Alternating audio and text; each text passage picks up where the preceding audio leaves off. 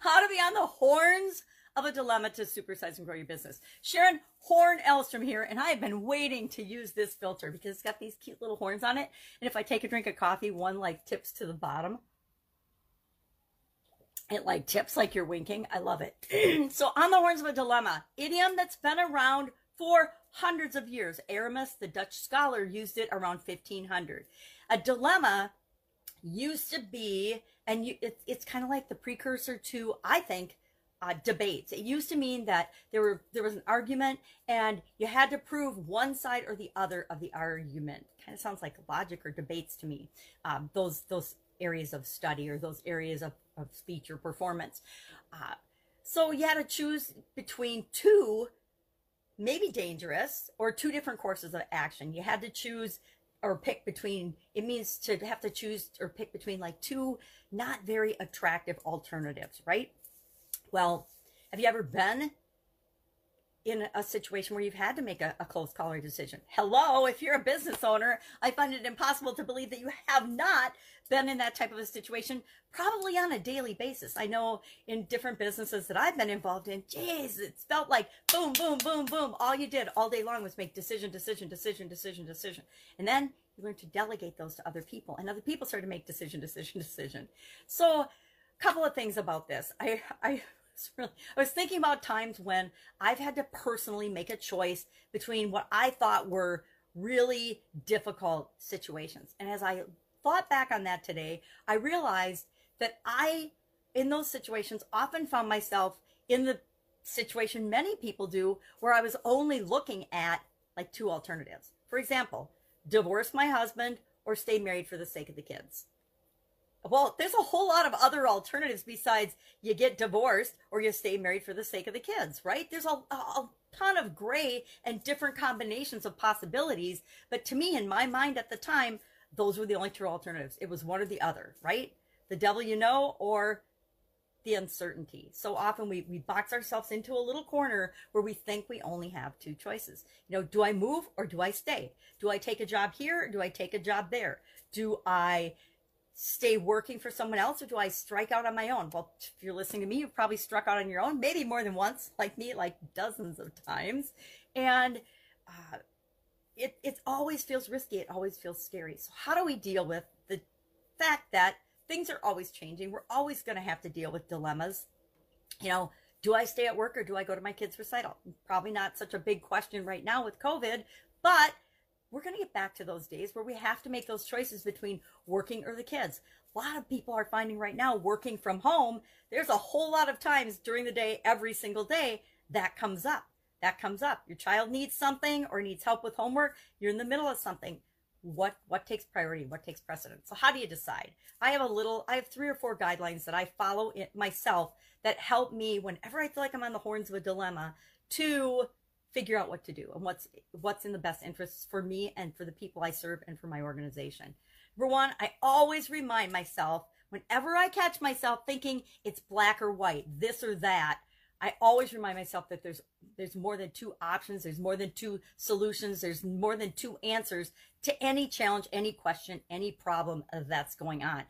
Very few things in life are black or white. Each of us interpret events and situations through our own filters, through our own experiences, through our own beliefs, through our own core values, through our own everything. And I remind myself that there's obviously things that I am not seeing, and I need to open myself up to being able to see more possibilities, more options.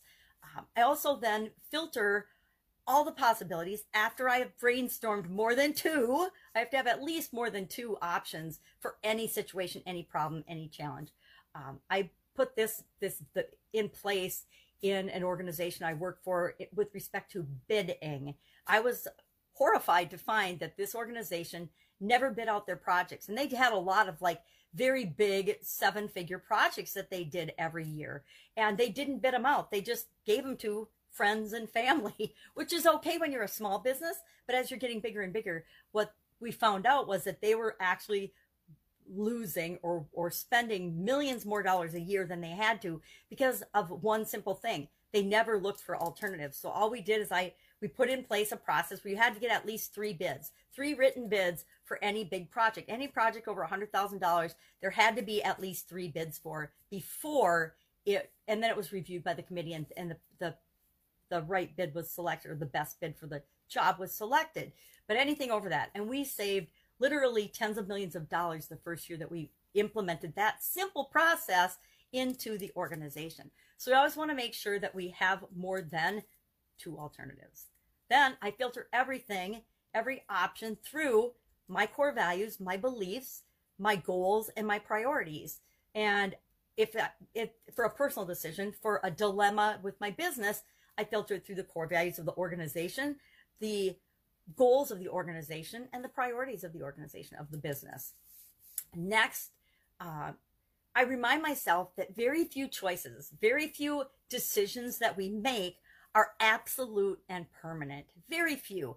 Things change all the time. We forget that the world around us and our businesses and our lives are changing all the time. And so just because we make a choice today doesn't mean we're going to live with that choice for all eternity. But sometimes I think we talk ourselves into believing that, oh, if I do this, if I make this choice or this decision, I can never do anything else. I'm locked into that road and that trail and that path for the rest of my life, which is absolutely ridiculous. The other thing I do is I look for constantly tools and models and examples and other people to give me information that will help me choose among choices and, and dilemmas and situations. I look for people that have been in a similar situation to me previously and then what did they do about it and what results did they get? Will that solution be right for me? Not necessarily, but sometimes I can combine little pieces of what other people have done and come up with a reaction or an action to address a situation or a dilemma that we hadn't even considered before. Because instead of just taking and doing what someone else has done, we take little bits and pieces of what's gone on in different industries and we meld them together for our own unique solution. That's my favorite type of problem solving. So on the horns of a dilemma, I would love to know if you've got a story or an experience where you felt like you were on the horns of a dilemma and you just were like beside yourself because you didn't know what to do. Been there, done that. I think life life dishes us lessons so that we can learn and continue to grow and become who it is that we want to become to lead our organizations. And those don't always feel good, but we always learn from them if we're willing to learn from them. Have an absolutely amazing day. I'll be with you tomorrow with another interesting idiom. What does it mean? Where does it come from? And how might you use it in your business today? Take care. Bye. See you tomorrow.